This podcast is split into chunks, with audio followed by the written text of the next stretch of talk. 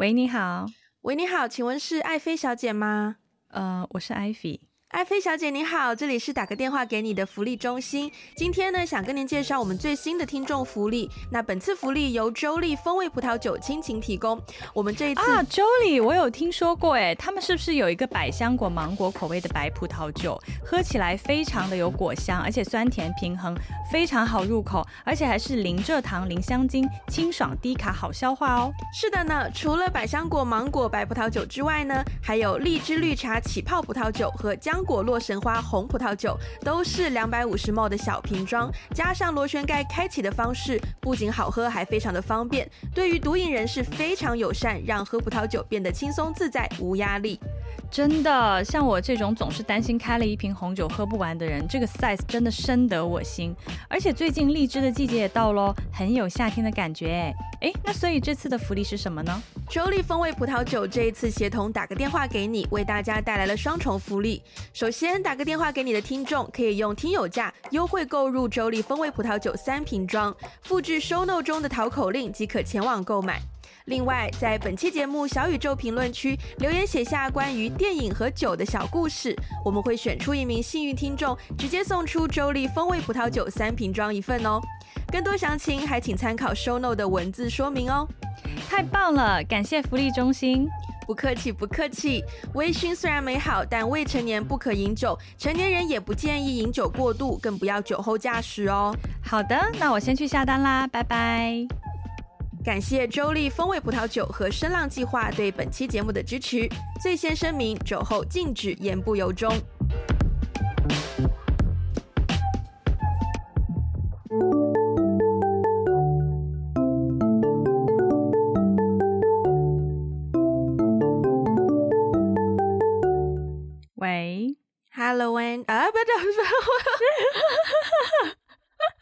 怎么抢了我的台词啊？我，我好像。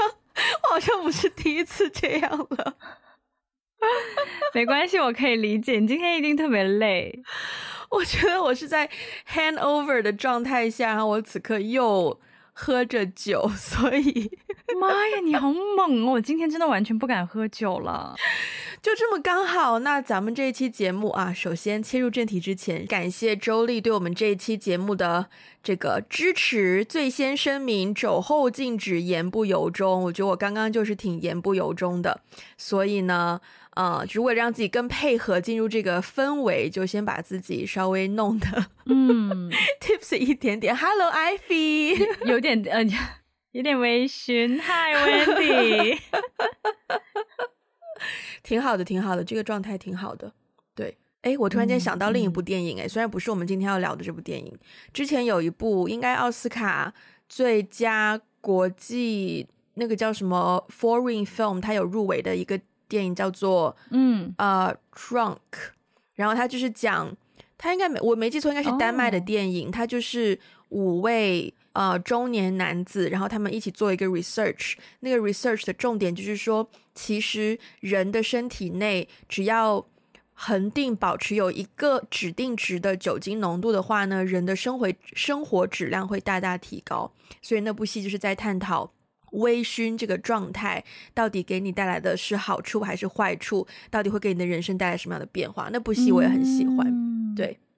嗯，好，我之后会去看的，嗯。我们今天要讨论的电影呢，其实是嗯，爱很美味，耶而且这个更刚好的地方就在于说，周丽之前其实有赞助爱很美味在上海的首映会，我觉得我们俩真的是很遗憾不能够去。对啊。然后呢，在我还在北京的时候呢，我们就提前把看爱很美味这件事情放在了我们的行程里面，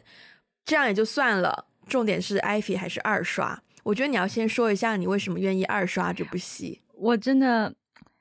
是这样的，就是我第一次看的时候是他刚出来，因为当时在微博上知道他要拍电影嘛，嗯、就是要变成有有电影版上映的时候，我就很期待。然后等到他刚出来的时候，刚好有一个朋友他说他可以拿到一些。就是有赠票，然后就可以请我一起去看。我当时非常的，就是我当时非常的激动，想迫不迫不及待想去看，嗯。然后看完了以后呢，首先我看完以后，我的感觉是比较兴奋且愉悦的，嗯，因为之前有看剧的基础嘛，嗯，还有一个更重要的点是，我想跟你一起看哦，呀所以我二说，我我二刷就是大部分原因是因为你啦，当然因为他的他的那个电影本身也很让人就是愉悦，所以我也不介意，嗯、我其实很少二刷电影，基本上，嗯。嗯，所以我也不介意，而且你知道吗？我们买票的时候。很，其实很很差点错过，很刺激，因为他们好像快要下线了哦，对。然后你来北京的这几天，我就在找那个电影票的时候，我就发现你走的前一天晚上那一场是最后一场，真的吗？所以我，对啊，对啊，所以无论如何我也要买到票。你不觉得我们的票价就是贵到飞起吗？我从来没有看过这么贵的电影，哎，是偏有超过一百。对，有超过一百，我对这这对这十年我可能都没有看过一场超过一百块钱的电影。对呀、啊，对呀、啊，所以我就觉得刚刚好，正好在你来北京的时候，我们两个人一起又去看了一遍。嗯，我觉得是那个跟你看的观影过程，跟我第一次看的观影感受是有点不一样的啦。有什么不一样的地方？有我在，跟不是我在你旁边。嗯对，首先哈，因为我们两个是看过剧的，对，而且我们还我们不止看过剧，我们还聊过剧，对，所以呢，就是很微妙，就是那个电影场景里面出现一些什么样的场景，我我觉得你的一些笑点，或是有的时候不是笑点，而是看到一些一些一些场景，会有一些那种，你知道，会会有一种大家互看一下，oh. 就是会会有那种哦，我 get 到那个点的那种小。Oh. 小默契，那种小共鸣，我觉得这个是跟朋友一起看的时候没有的，因为我这位朋友他没有看过剧，嗯。嗯，他只是就是看了一场电影，所以我我确实是觉得，如果他没有看过剧的情况下，直接看电影的话，可能就觉得嗯，只是一部那种普通的嗯、呃、都市爱情喜剧这样子，所以所以我跟他是完全没有这方面的共鸣啦。明白，明白。嗯，呃，说实在话，我去看之前，我有对自己做一些心理建设，就是呢，嗯、我不想要给他很高的期待。然后我在看的时候呢，嗯、就刚开始，我有在想说，要自己眼光就是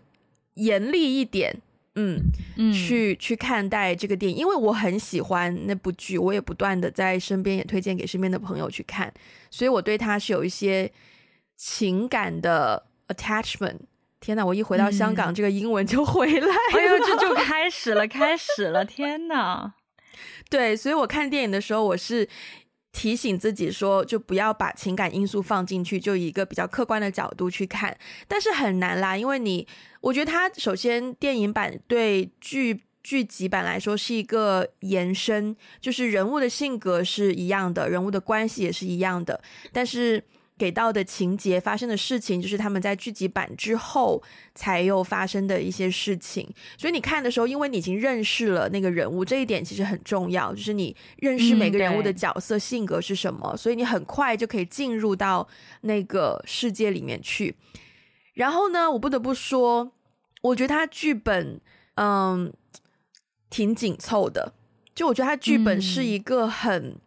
有效果的剧本就没有说多高招啦，但是至少它所有的情节的堆叠、逻辑、前后的因果，就是我昨天晚上看完不是也跟你说嘛？就我觉得它这个剧本。就是如果你真的把一场戏拿掉，或者是把一句台词拿掉，嗯、它真的会影响到其他场合所带来的效果。就是它是一个很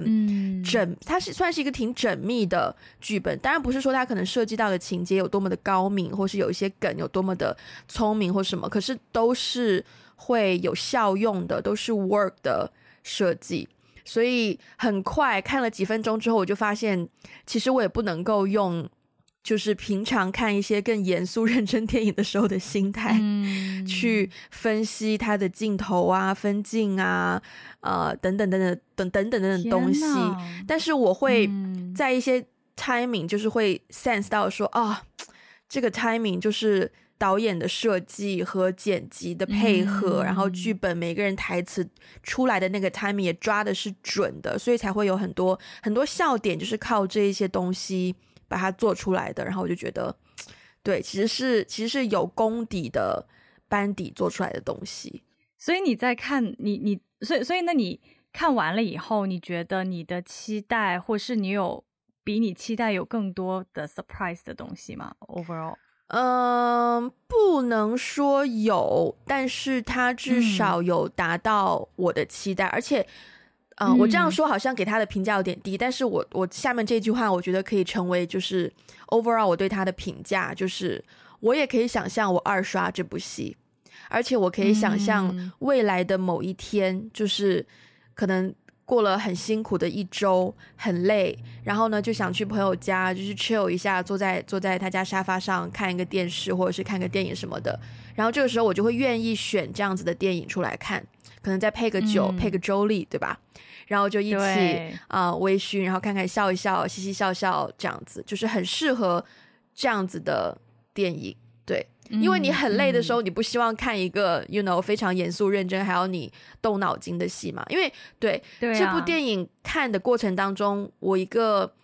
很感激的事情就是，它让我可以回归到一个观众的角色去看电影，而不是一个电影制作人的角色去看电影。嗯。嗯，对，这个很少见呢，就是就是很能能让你就是变成观众的角色去看的电影，应该蛮少的吧？挺难的，只能说，嗯，不能说少，嗯、但是不容易，对，嗯、因为有一些电影其实是，就可能如果听众当中也有做电影的，可能可以体会，就是有的时候你是靠靠分析它的分镜，分析它调度啊，或是任何画面上的东西去扛过去的，包括它的配乐啊，等等等等。但是这部戏就是你本来想要分析，但是分着分着就突然间，哎，又被又被情节拉进去了，所以这件事情我是挺感动的。嗯嗯嗯，对，了解了解。反正作为一个二刷的观众，我两次都挺开心的。我就是有点遗憾，没有没有带爆米花进去，就是就我觉得它很适合，就是一边吃一边喝，然后看一边笑那种享受。嗯，对我来说是一种享受。对，嗯，对。那我问你哦，你有对当中什么情节？好，以下就会涉及到比较多剧透了。你有对当中什么？情节很有共鸣吗？说实话，里面比让我最有共鸣的角色呢的一些，不能说那个角色，但是但是他的遭遇，我比较有共鸣的还是方心哎、欸，哦，因为另外两个人的行业跟我太不一样了。嗯，方心不是在时尚行业吗？你不是在工 业？他 是没有没有没有没有，就是就是说，不管他在哪个行业，至少他是一个正常的上班族。嗯，另外两个人呢，像比如说像夏梦，他就是呃，就是网络制片嘛，然后他打交道的人呐、啊，也都是偏艺人，怎么怎么样的。嗯，然后另外一个开餐厅，我也没有这方面的经验。但是方心的职场是一个，你记不记得？我觉得有有两场戏，我真的觉得太有共鸣了。一个是她因为怀孕嘛，嗯，然后就被同事排除在一些项目之外。就因为她怀孕要早点回家，她又不能唱 K，又不能去夜店，又不能蹦迪。结果她后来发现，这些人、这些同事竟然在她回家睡觉的时候，偷透透过晚上跟客户一起蹦迪、吃 海鲜、唱 K，达成了一些项目的推进。嗯，就是这种在职场上这种很微妙的被排挤的感觉。我是我是觉得在任何职场都有都有这种的，嗯、然后还有就是他老板在那边卖惨，然后卖完惨之后突然之间端出他孩子的作业，然后让他就等于是他帮他老板的孩子做功课这件事情，我也觉得哇，就是我只能说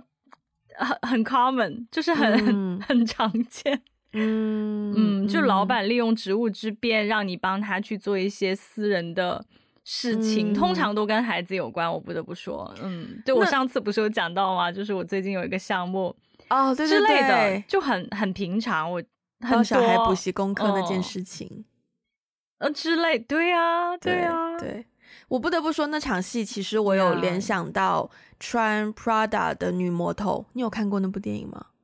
它也是一个都市，对，嗯、都市职场，对。然后那一场戏就让我想起他们说，那个那个老板就说啊，我的 Twins 想要看 Harry Potter 最新的那个版本，要还没有上市的那个版本。然后，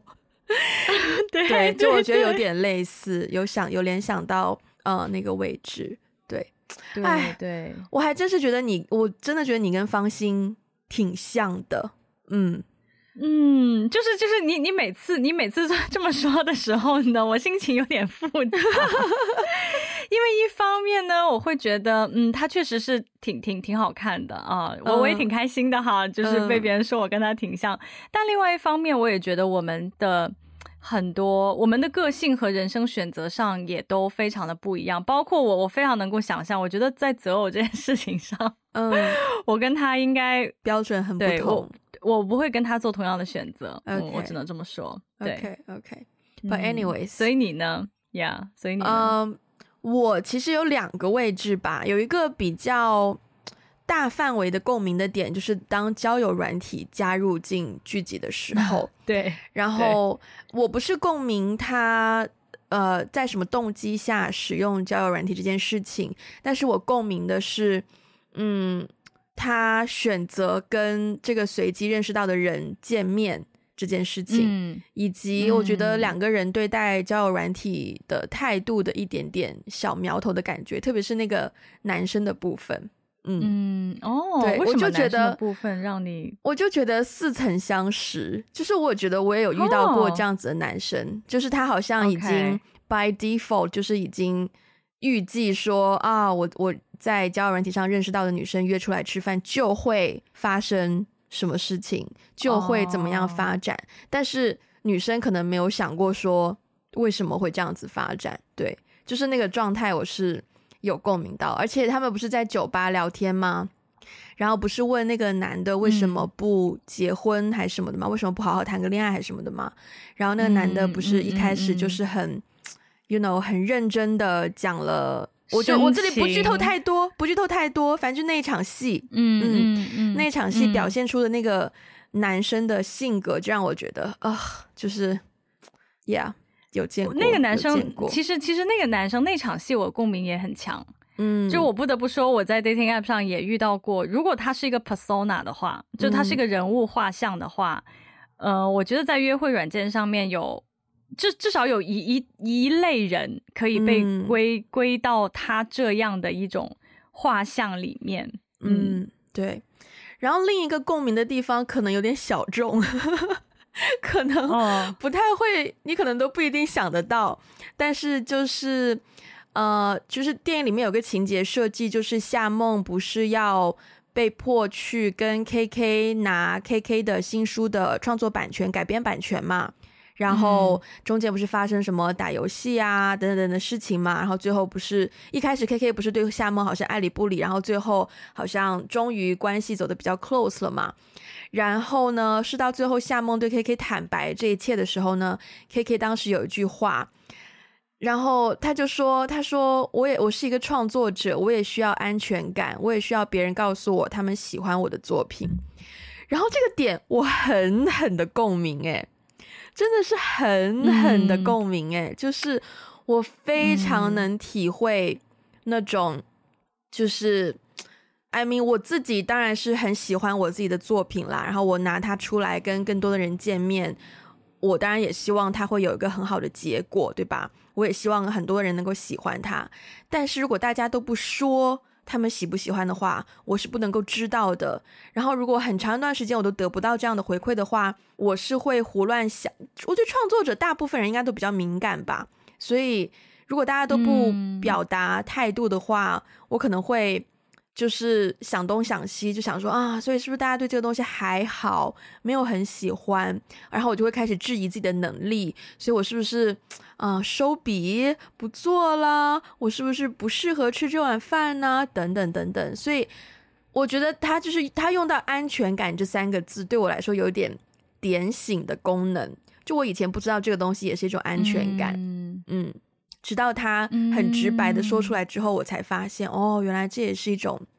安全感的表现。对，嗯，不是我马后炮。我第一次看的时候，我就觉得在这个点上，你一定会很有共鸣。就是就是刚刚那句话，对哦。OK，嗯，好啦好啦，知道你懂我啦，嗯、好了吧？但是我有一个很遗憾的地方，就是呢，就是你最爱的。也没有到最爱了，太夸张了啦！就是我在看剧的时候，我不是就对当中的一个角色，就是就是蛮喜欢的嘛，就是那个山木，他不是一个演员副导演嘛，嗯，然后每一次我现在想起他的很多 场景，我都觉得写实逼真，但真的很好笑，就是他真的带出了我们影视从业工作人员很真实、很心酸，但是有的时候也很荒谬的一面。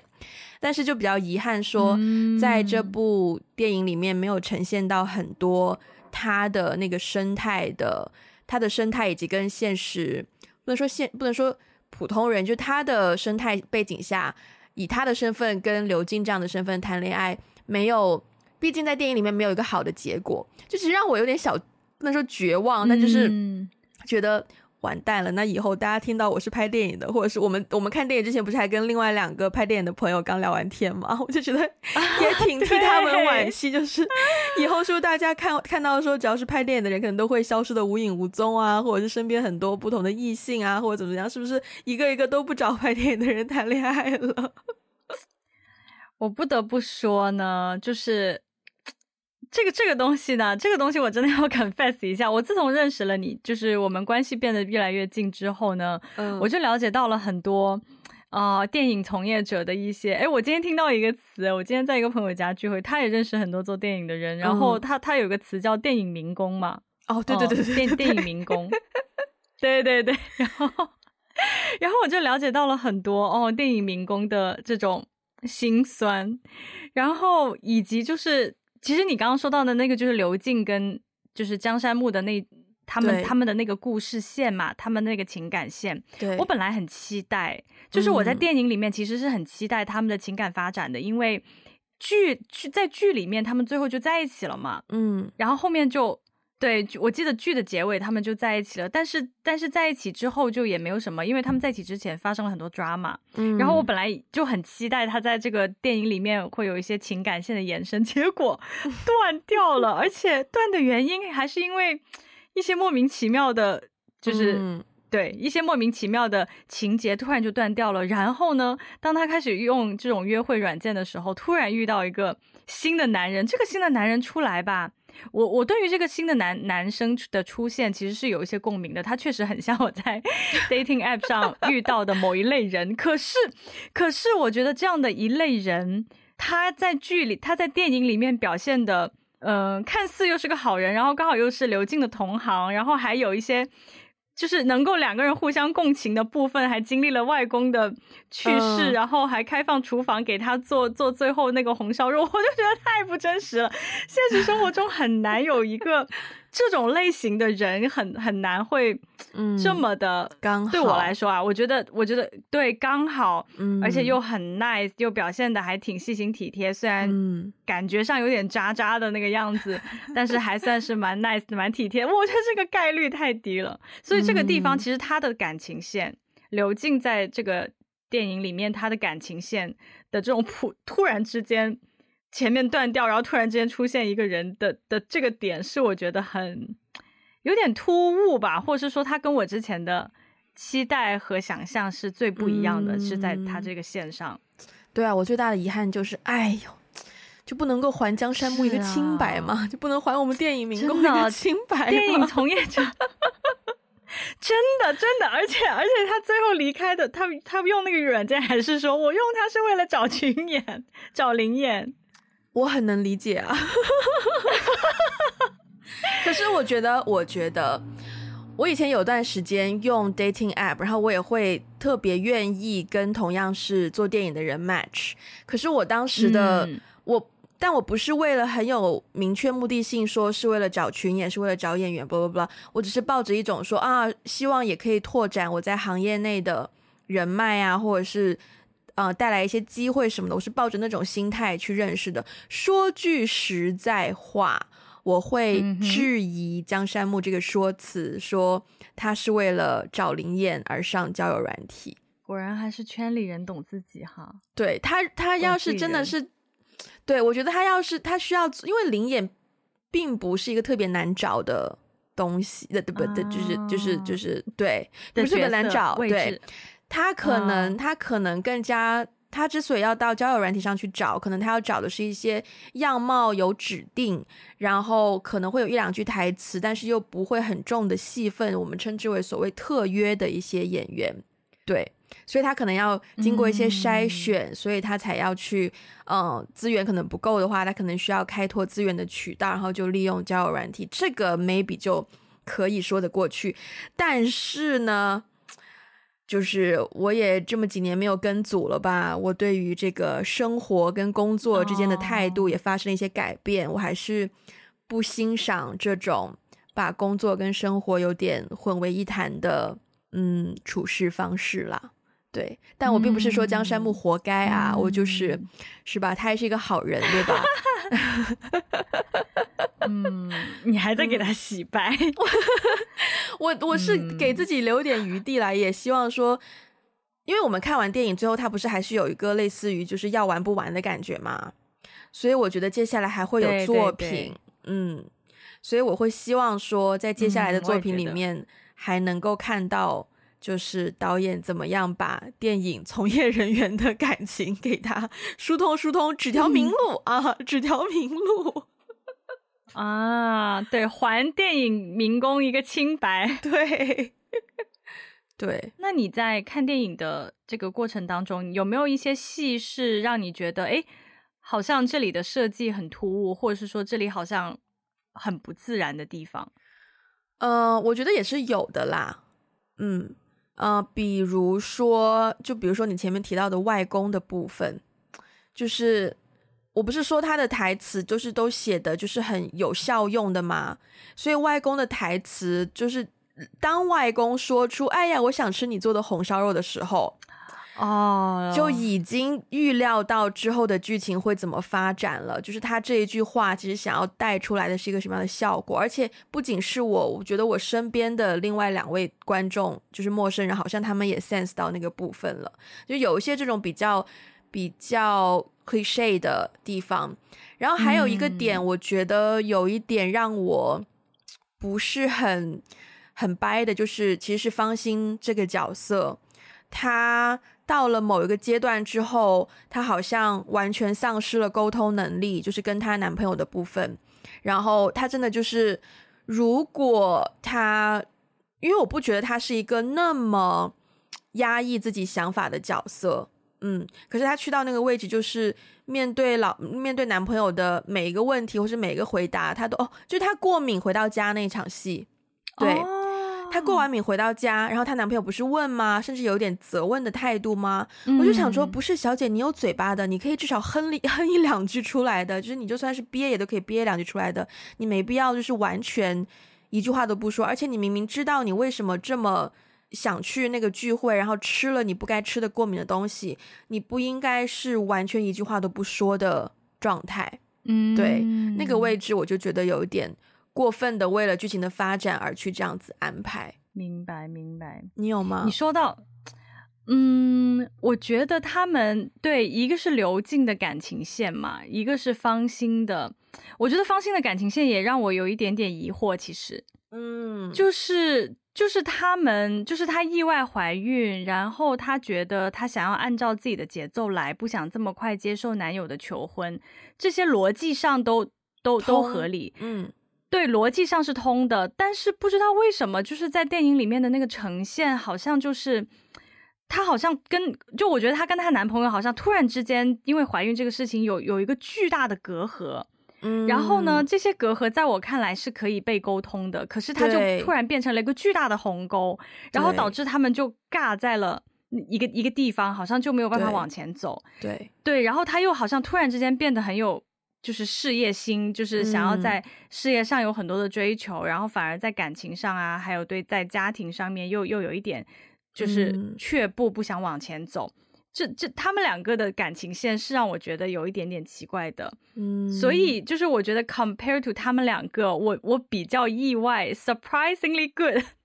是那个谁王菊演的那个叫夏梦。夏梦，嗯，夏梦的那个感情线吧，嗯，我也真的是挺意外的，就是我不得不说，虽然他的在他身上发生的很多事情，我不能说很真实，因为。第一次看电影的时候，跟我一起去看电影的一一位朋友，他其实就是做呃，就是这种网网剧网剧制作，他是他算是这个网剧制作的行业里面的人，嗯。嗯，然后他就因为他有跟我讲行业里面的一些情况，所以显然夏梦的那个角色也并不是说完全贴合百分之百真实，嗯，但是我不得不说，她跟她男朋友的这这在电影里面，她跟她男朋友的戏份都让我觉得。很可爱，特别是她不是在全家便利店里面陪他去那个复习，嗯，他男朋友复习陪她去复习的时候，他们之间发生的那个对话，还有她很自然的就说：“哦，我现在亲你会不会很奇怪啊？”就是我觉得他们两个之间的那些互动啊，还有在电影里面的一些呈现，都让我觉得哦，好甜，很可爱耶。对，我其实没有，我我其实没有想到。在他身上的感情线会会往这个方向去发展的，嗯嗯，我还蛮喜欢看他们俩的感情线。我觉得编剧跟导演对夏梦挺好的，就是给了这么好的一个男孩子在他身边。嗯，我只能这么说。哦、对，嗯，对，嗯，啊，羡慕不来。嗯，其实我突然想到，还有一个。我特别想夸的地方是在于，嗯，电影一开始他们不是是呃小时候的一场戏嘛，嗯，然后很快就跳到长大后他们三个人在一家餐厅吃饭的一场戏。其实那场戏我很喜欢，因为那场戏很精准的抓到了三个角色的一些特质，表现了出来。然后另一方面呢，嗯，又有可看性。就通常来说，吃饭的戏很难。拍的有看点，嗯，对，因为你就三个人都坐在那里，又没有什么调度嘛。但是呢，他就通过那个服务生的加入，然后这场戏呢就变得其实节奏感很好。然后 就是我很我很记得，就是我有一些点，就是我很庆幸他这一部戏就重新交代了一下，就比如说。芳心过敏这件事情啊，就一开始那个服务员不是问吗？嗯、你们有什么过敏吗？然后芳心说有的，就给了一张小纸条给那个服务生。对对对。然后服务生就接过了之后走过，就发现哎，这不是一张小纸条，这是折叠成了一长条的小一大长纸条。然后我才我才想起哦，对哈、哦，芳心好像就是对很多东西都过敏，所以出去吃饭就是会要求比较复杂等等等等。但那个东西就是、嗯、现实可能有点夸张，但是我觉得就是。他呃，对这件事情就是达到了一个所谓艺术源于生活又高于生活的部分，嗯。嗯嗯，就是用了一点点夸张的处理，然后实现那个效果，对。我不得不说，就是那场戏，我我觉得非常有共鸣的地方，是我跟夏梦真的很像。在那场戏里面，我每次去到一些餐厅，如果服务员一直在那边跟我介绍这个菜怎么怎么怎么样，我真的会很不耐烦。而且每每次真的总是我跟别人聊天讲话讲到一个很很高潮的地步，或是啊很很马上要进入很重点的地步，突然之间就会服务员过来，哎。小姐，你要加水吗？啊，加水，然后，然后就突然过来介绍一道菜品，所以夏梦在那场戏里面的所有表现，我都觉得非常有共鸣。原来，但而且我我我必须要说，那个服务那个服务生，哎，我希望这个演员可以有更多的作品找他，因为我觉得他演的也挺好的。我觉得演技的部分，我很想要表扬的一个点，我也不知道我有什么资格表扬人家，you know。但是呢，就是我觉得这部戏所有的演员的演技。演法都很和谐，就是不会有人把他演得太严肃，嗯，然后也不会有人因为说要做出喜剧的效果，然后把他演得太无厘头或者是太 low。就大家的演法都在同一个指标上，嗯，然后该轻松的时候轻松，该真诚表露一些情感的时候表露情感，然后该搞笑的时候搞笑，就整个东西是演员的水平都很相很相当，所以我觉得这件事情，这个真的就是我觉得要就是给导演的功劳，就是他可以把所有的演员调整的，就是比较在同一个 range 里面，对。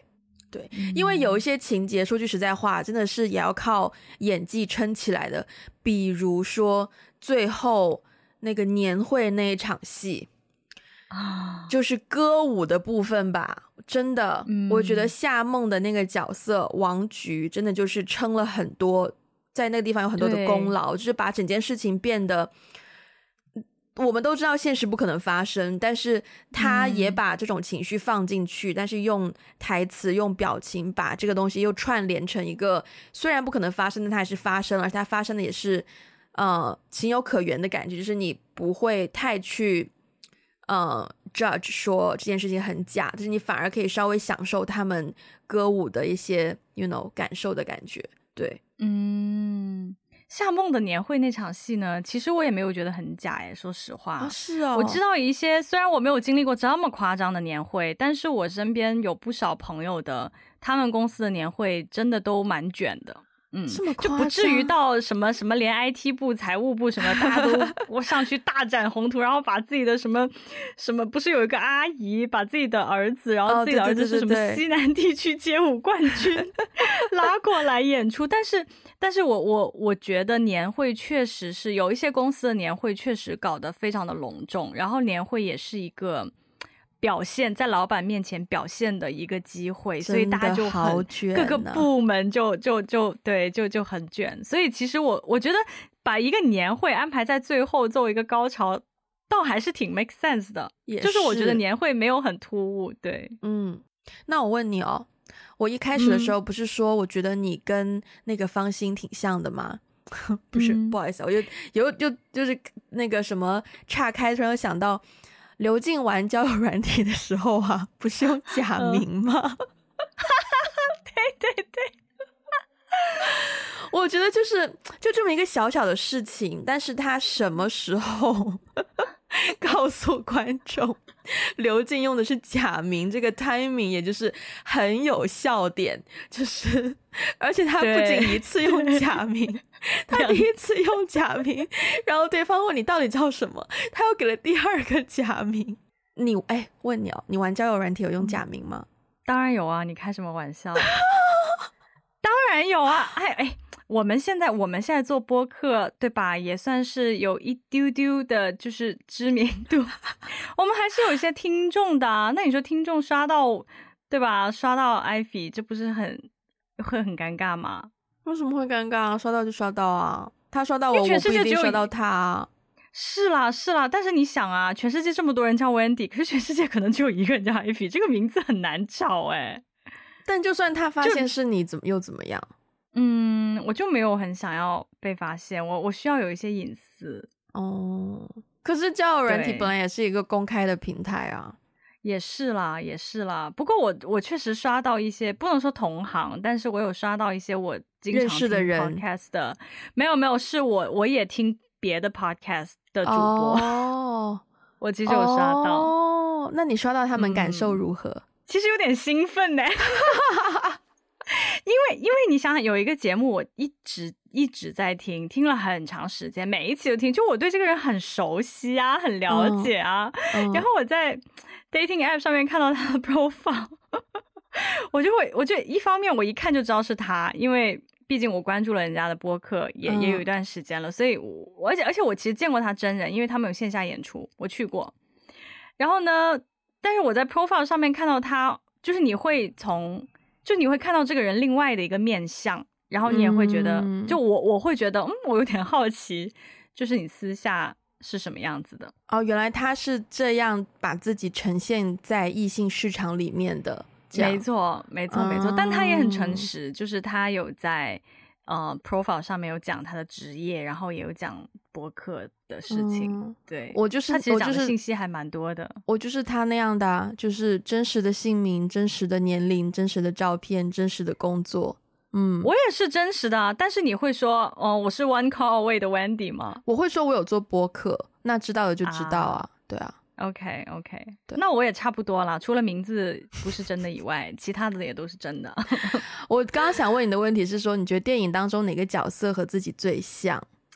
你知道吗？就是我我我我很难回答这个问题。但是呢，我倒是很好奇，因为你你说你总觉得方心跟我很像，我倒是很好奇，你为什么觉得方心跟我很像？我觉得至少在电影里面表现出来，方心这个角色需要面对的问题，因为他的外貌，因为他呃选择做职业女性。然后在职场上、社会上给他带来的一些压力或者是挑战，我觉得是你好像也会遇到的，嗯嗯。所以因为他有这样的挑战，所以他思考的问题可能会集中在某几个方面，which 我觉得也是你好像常常会思考的，对。所以我就觉得你可能会觉得自己跟他最能共情之类的吧，嗯嗯，确实是，确实是他，我觉得。对啊，就就 like I said，我觉得只有他的那个职场是我觉得还蛮真实的，oh. 蛮真实的一些职场困境。对，什么跟老板的关系啊，呃，怀孕女性在职场当中怎么怎么样啊，包括他在戏里不是不是戏是剧剧里面经历到的一些职场的性骚扰啊什么之类的。Mm. 我我其实确实是觉得在他这个角色当中有传递到一些。女性在职场当中的一些困境，是我我也蛮能够体会的。嗯，OK，嗯，对啊。那你自己呢？你觉得角色里面，电影里面哪个哪个角色跟你自己最像？我吧，哎，其实性格上，我觉得是夏梦。嗯，嗯，就是偏强势，特别是在可能两性关系里面偏强势。但是呢，如果说纵观整个，呃，事业选择、事业发展和对待想要的生活状态的话，我会觉得是刘静。嗯嗯，我觉得刘静的氛围比较自由，就包括他选择自己开餐厅这件事情。嗯，也是一个很需要挑战性的嘛。就我觉得，你让夏梦辞职，自己去开一家影视制作公司，我觉得对他来说是一件很不现实的事情。夏梦应该不会这样子做，方心更加不可能这样子做，嗯、因为他可能不希望。嗯、I don't know，就是我觉得这不像是方心会做的事情。但是这是刘静选择做的事情。然后包括我觉得，我不知道，我对于刘静第一次跟那个厨师就是 dating app 上面认识的人。哦然后他一个人在厕所里做的那件事情，就是那个厕所突然堵住，突然堵了这件事情，就不知道为什么让我，我好像觉得似曾相识，就这真的是一个可以很尴尬的事情.就是你跟第一次见面的 maybe 就是是一个约会对象，然后厕所堵了。嗯如果你不在意这个人，嗯、你可能 maybe 可以打开门告诉他说啊，厕所堵了。但是如果你、嗯。就是有别的想法的话，你可能会希望自己可以解决嘛，然后就会嗯，自己通过各式各样的途径去解决嘛，对，嗯、然后就一些小的细节就觉得哎，好像跟我还嗯有点像吧，对，嗯，我也觉得刘静有蛮多地方跟你像的，就是我觉得跟你像的那个部分是。我觉得他是挺理想主义的一个人，嗯，就是不然的话，他也不会做这样的职业选择，就是说开餐厅就开餐厅，而且他也在这他自己的这条道路上一直都还挺坚持的，嗯，嗯我觉得这个部分跟你挺像的。嗯、夏梦呢，其实我没有觉得夏梦跟你很像，哦，真的？是因为我看对，因为我看剧，包括看电影，我觉得夏梦吧，她的那个强势是她会为了达到一个目的。不择手段，嗯，也不能，其实也不能说没有到也不能到不择手，因为她没有伤害谁。但是呢，是比如说她让她男朋友代替她去打游戏呀，对对，对对，就无所不用其极这种方式去达到工作上的一个目的。其实，如果在现实生活中我遇到这样的人，我可能会有一点点保持距离。说实话。我现实生活中遇到这样的人，我真的只会，如果他是 on my opposite side，在我的另一面，或者是我的客户，嗯、我会很害怕。嗯、但是如果他是在我的团队，嗯、在我这一边，我其实觉得 OK，、啊、没问题。是是是是，那那是那是对。对但是就是他的这个点，这个角色的这一个点，让我觉得我让我觉得他跟你还是很不一样的。啊、嗯，okay. 因为我觉得你不是那种。为了达到一个目标，无所 不用其极。说难听点，就是有点功利啦。就是我觉得你不是一个很功利的人啊。明白，明白。OK，嗯、um,，最后一点时间，其实我有件事情想做，因为呢，就是这部电影我们是看了剧之后才去看的，然后有一些像你之前的朋友是没有看就去看的，嗯、然后大家给到的评论好像也不太统一，嗯、然后我呢就在豆瓣啊、呃、找到了这么一个，呃，对他评分比较低的评论。因为我最后想要问的一个问题就是，我们到底推不推荐大家去看这部电影？虽然它可能不在院线的线上了，但是，呃、嗯，不难怀疑之后会上串流什么的，会在更多的渠道让大家可以看到嘛。所以呢，嗯、就我想把这一篇评论当中的一些观点，我们两个念，我来分享一下，然后我们两个看看怎么样去回应，然后，然后最后再总结说我们到底推不推荐这部电影啊？那首先这个评论呢？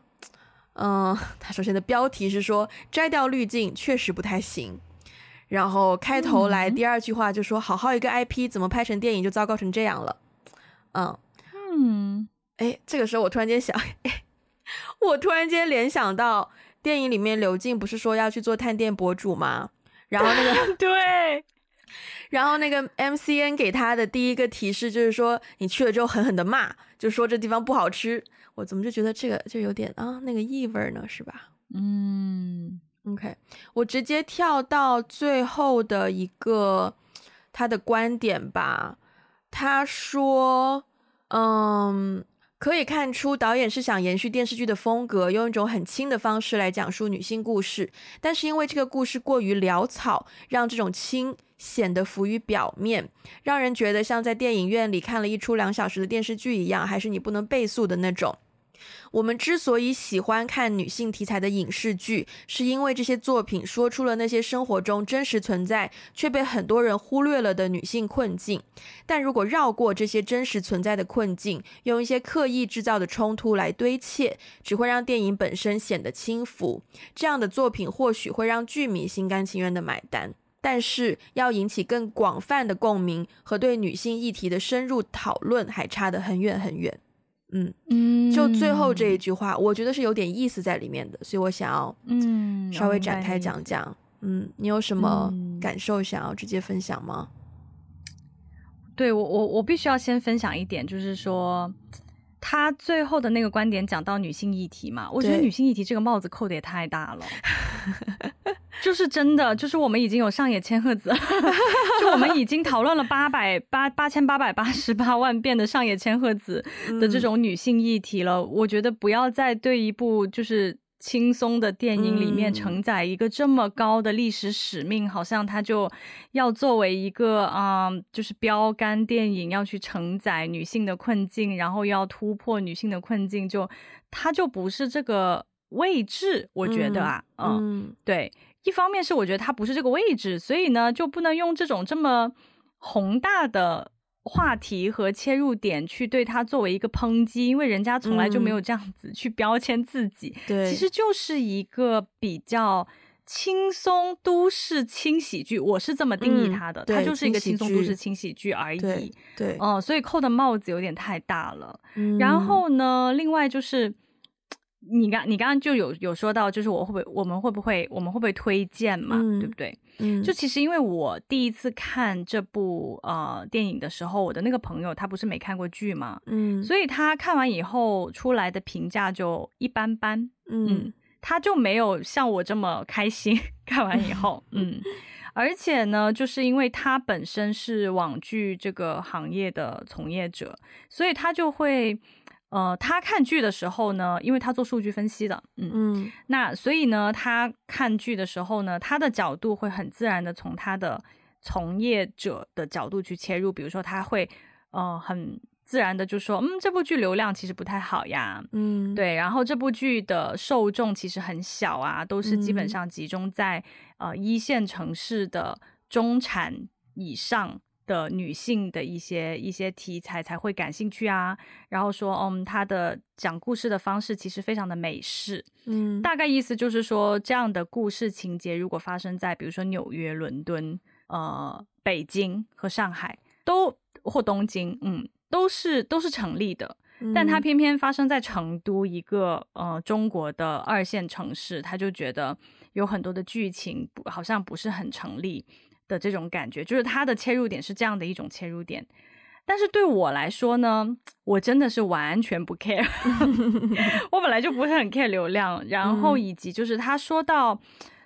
这个讲故事的方式很美式啊，包括他探讨的只是一小撮人的那个口味和兴趣点，这些东西我真的都不在乎。嗯，嗯，对我来说，我觉得在就是。就是我，我觉得能够找到一部是贴合，比如说现在国内的一些真实情况的都市爱情轻喜剧，就找不着。然后它是唯一一部我觉得可以放在这个标签下，因为我我其实我每天吃饭我都很爱看剧，嗯、但我以前看着我只我只能看对啊欧美剧啊，因为欧美才会有比较多这种爱情什么都市爱情轻喜剧嘛，嗯、轻松一点的对。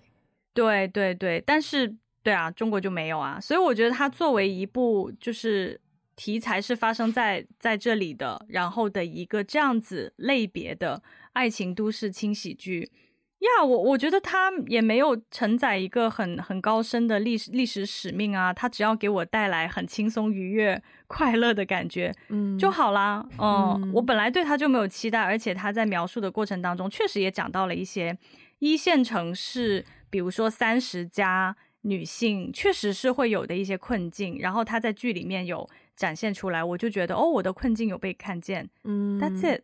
就可以啦，所以我我很推荐呢、啊，嗯嗯嗯，对，我也很推荐。然后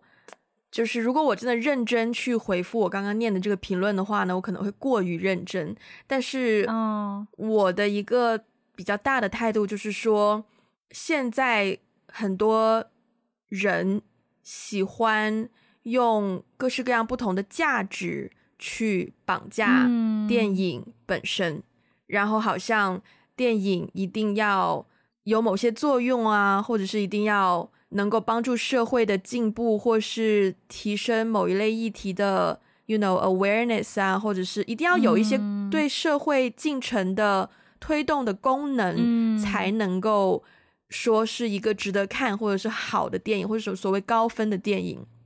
这件事情本身对电影是一个绑架啦，我觉得，嗯嗯，所以有有点就是 echo 你刚刚说到，就是它就是一个轻喜剧，它要做的功能就是轻。我其实看这部电影的时候，我真的会联想到很多可能以前看过的美国的这种轻喜剧，但可能是校园类的，比如说我之前。嗯，呃，我之前想到一部是《Mean Girls》，它也是三，它其实四个女生，它就是女生之间的，呃，小打小闹的一些故事嘛。然后就你说它有教育价值吗？也没有啊。但是为什么过去二十多年了，大家还是很推荐《Mean Girls》这部电影？而且你看，你听这个名字，贱贱女孩，就也不是一个就，就没什么营养的感觉。对，对，但是大家还是会推荐这样子的电影，还是会愿意说啊。不知道看什么，看个 Mean Girls 好了，然后就去看。然后为什么二十多年之后 Netflix 还是愿意再上架这样子的电影？就肯定有它的价值所在。所以我觉得《爱很美味》这部电影就正正好打中了这一块需求。就像我前面说，就是很适合你某一天什么都不想做，但是想要看个电影，看个轻松一点的，可能换换脑子啊、嗯，喝个酒，喝个周丽是吧？然后就就适合拿出来这样子看的一部电影，就是。电影本身是有娱乐效果的，大家请不要忽略这件事情，好吗？就电影是有娱乐效果的，而且电影的娱乐效果不是那么容易做到的。OK，嗯嗯，听听出来了，这个这个此时啊，这个 Wendy 岛呢有一些这个有一点小，没有没有没有没有没有没有没有没有愤怒，就只是平心而论啊，心平气和的发表一下自己的观点，公开的这样去讨论一个，对吧？就是 对，就是就是这么个。啊，我其实还有一件很小很小很小的事情，特别想要 mention。我强烈怀疑，我们去看那个，我们去看电影的那个电影院，嗯、是我应该十一十一年前，十一年前我去北京找一个喜欢的男生嘛。哦、然后呢，哦、那个男生在人民大学念书，然后就在海淀区嘛。哦、然后我那时候有跟他去看《少年派》，然后还在看完电影之后还在附近吃饭。嗯我昨天跟你走进那家电影院的时候，嗯、就有种似曾相识的感觉，就是那个地区的那些布局，了不是？加上它刚好在人大附近，我就强烈怀疑我们去的那家电影院就是十一年前我跟那个男生去的电影院。对，嗯，那你故地重游有什么感受？嗯，我们上期节目刚说完不谈不不不谈恋爱的时刻，不聊不聊不聊恋爱不聊恋爱。对，没有什么很强烈的感受啊，就只是觉得，哦，这个世界很可爱，嗯、有一些很微妙的、很微妙的 timing，对，很微妙的事情。嗯嗯、对，我就很期待这部电影上串流，然后我就可以，我也可以二刷，在不同的地方跟不同的朋友再看一看这部电影。对，认真啊，我觉得这部电影很适合给学中文的朋友看。哦，因为他用的词啊都比较贴近生活，就像我们的节目一样，然后又比较轻 松，对，就像我们的节目一样，然后 你也可以不断的看哦。对，因为我当初学英文的时候，就是像《Mean Girls》、像《High School Musical》、像《穿 Prada 的女魔头》这种电影，我就是反复的看，然后看到可能自己去背它当中的台词的程度。然后我必须要说，对自己的语言能力提升是很有帮助的，所以这部戏真的推荐给对学中文的朋友去看。最后，最后，最后要来给大家稍微介绍一下我们这次跟周丽这个声浪计划下面拿到的一些听众福利的部分。那首先呢，我们都知道周丽是风味葡萄酒品牌，我必须要说，我第一次喝到的时候。因为我妈是不喝酒的，然后那天我妈喝了，而且我妈对她赞誉有加，就让我、哦、对，就让我，你喝的是哪一个口味？我喝的是荔枝绿茶起泡啊、呃、葡萄酒。嗯，其实你喝的那个是我最想喝的哦，真的吗？然后对，但是但是因为你说你想喝，我就把那瓶留给你。然后我喝的一瓶里面呢，有一个叫芒果百香果口味的啊，百香果芒果、嗯、葡萄酒，对对对，听说那个很好喝，那个很好喝，而且很惊喜。我不得不说，就是它、啊、它带给我的味道是一种惊喜的味道，因为呢，因为我呢就是一个饮酒爱好者嘛，对，嗯、然后所以我对口味是挑的，而且我对酒的质量也是挑的。嗯然后我之所以喝到这个呃芒果百香果，让我觉得有点惊喜呢，是我同时也很爱喝果茶，果茶类的饮料，哦、所以我以前就是。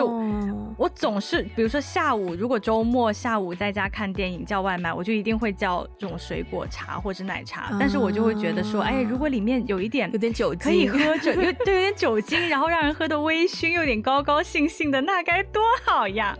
所以我第一次喝到这个味道的时候，我觉得它有满足我的这个，嗯。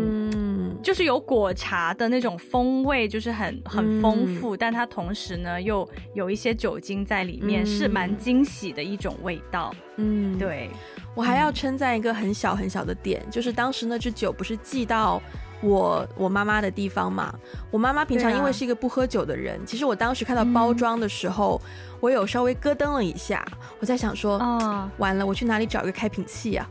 结果。包装打开之后，它是那种就是螺旋盖的开启方式。我其实一个人买酒的时候，我通常都是买螺旋盖的开启方式，因的真真的就为了好开、方便、轻松。啊、对，所以这一点虽然是一个很细节的东西，但是我很欣赏这一点。对，嗯，对。哎，说到这个细节，我也有一个细节要称赞一下。嗯，就是它的 volume，它它大小容量，因为因为。对它的容量，因为我自己喝酒，我是蛮能喝的哈。但是呢，平常如果我自己一个人要在家里喝掉一瓶，就因为大部分葡萄酒呢，就是你打开了以后，呃，如果没有喝完的话，其实你再放放一段时间再喝就不是很好喝了。嗯，嗯。然后，但是常常我跟朋友一起，比如说我在家的时候，就我跟我室友两个人，他可能不太能喝酒，就靠我一个人，我就很难去开一瓶新的酒。嗯。嗯，然后这个容量，然后周里的酒的容量是刚刚好一个人的容量，嗯，就不是不会出现浪费呀、啊，然后这种就真的很像你点了一杯就是外送的水果果茶，然后里面是有酒精的，有酒精，对对对对对。对。对，对呃，Jolly 他们家的葡萄酒其实总共有三种味道啦。那大家如果想要购买的话呢，可以去他们的淘宝淘宝的官方旗舰店，然后。最近呢，他们是有做优惠活动的，我们也有把如何参与优惠活动的方式放在我们的 show note 里面，所以就请大家稍微移步那边稍微去看一下。然后，如果你真的喜欢上了某一个味道，好像你也可以就是单一的味道买三瓶也是 OK 的。就是这个酒其实真的很适合，就是 stock up，就是呃存存货吗？嗯。嗯存起来，就存起来，然后下次我要去朋友家，呃，chill 一下，看个电影或者是聊聊天什么的，就可以带一瓶过去，就是对，很方便，对，很适合，嗯、而且它包装，哎，好了，我我不夸了，我不夸了，免得大家说我我的夸的过头，反正就是 大家大家去我们的 show note 看购买方式和那个优惠，然后对。我们今天就到这边，然后如果大家喜欢我们的节目的，欢迎分享给你身边的人，也不要忘记去 Apple Podcast 跟 Spotify 给一个五星的评分，并且留下你的评论。然后如果想要加入我们的听众群，可以联络我们的接线员，他的微信 ID 是 One Call Away Podcast。然后也欢迎大家去我们的 Social Media，呃，找到我们，包括有 Instagram、Facebook、微博、微信公众号和小红书。嗯，还有什么啊？如果需要我们的中文 transcript，可以去 Patreon 还有爱发电找到适合你的套餐。嗯，好像就这些了吧？那我们就下次再见啦，拜拜，拜拜。